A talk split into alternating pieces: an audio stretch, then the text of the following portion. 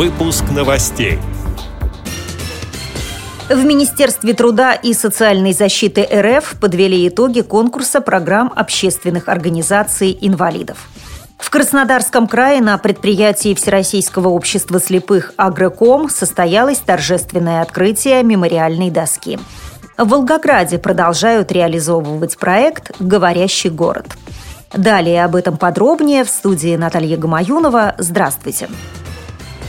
В Министерстве труда и социальной защиты РФ подвели итоги конкурса программ общественных организаций инвалидов, которые помогают людям с ограниченными возможностями здоровья найти работу. В результате, как пишет российская газета, субсидии получат Общероссийская общественная организация инвалидов, Всероссийская ордена Трудового Красного Знамени Общества слепых, Татарская республиканская организация Всероссийского общества инвалидов, Общество инвалидов Республики Татарстан, общественная организация Тюменская областная организация Всероссийского общества инвалидов, Белгородская региональная организация Всероссийское общество инвалидов, региональная общественная организация инвалидов «Перспектива», а также подмосковная общественная организация «Стимул».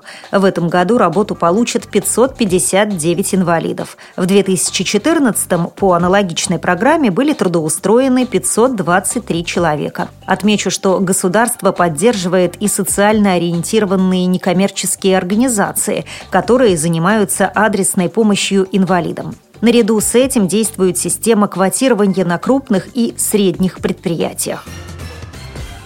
Краснодарском крае на Лабинском предприятии Всероссийского общества слепых «Агроком» состоялось торжественное открытие мемориальной доски. Она установлена в честь 90-летия Краснодарской краевой организации и 70-летия Лабинской местной организации ВОЗ. В мероприятии приняли участие заместитель главы администрации Лабинского городского поселения Павел Дедюра, председатель Лабинской местной организации ВОЗ Анатолий Чернуха и рабочие предприятия «Агроком». Подробнее председатель Краснодарской краевой организации Юрий Третьяк.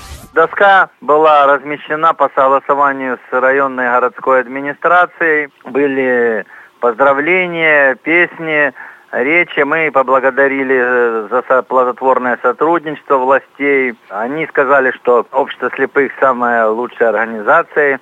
Интересно это было, конечно. Во-первых, это впервые мы сажали деревья в честь юбилеев, там это все. Ну, как бы впервые вот это состоялось такое открытие мемориальной доски. Она будет э, всегда напоминать, люди будут ходить мимо, смотреть, читать. В Волгограде на пешеходных переходах по улицам Невская и Новороссийская установили светофоры с речевым дублированием. Устройства были приобретены Волгоградской ассоциацией незрячих специалистов «Надежда» в рамках реализации проекта «Говорящий город». Также в местах компактного проживания слепых и слабовидящих людей установят специальные радиомаяки.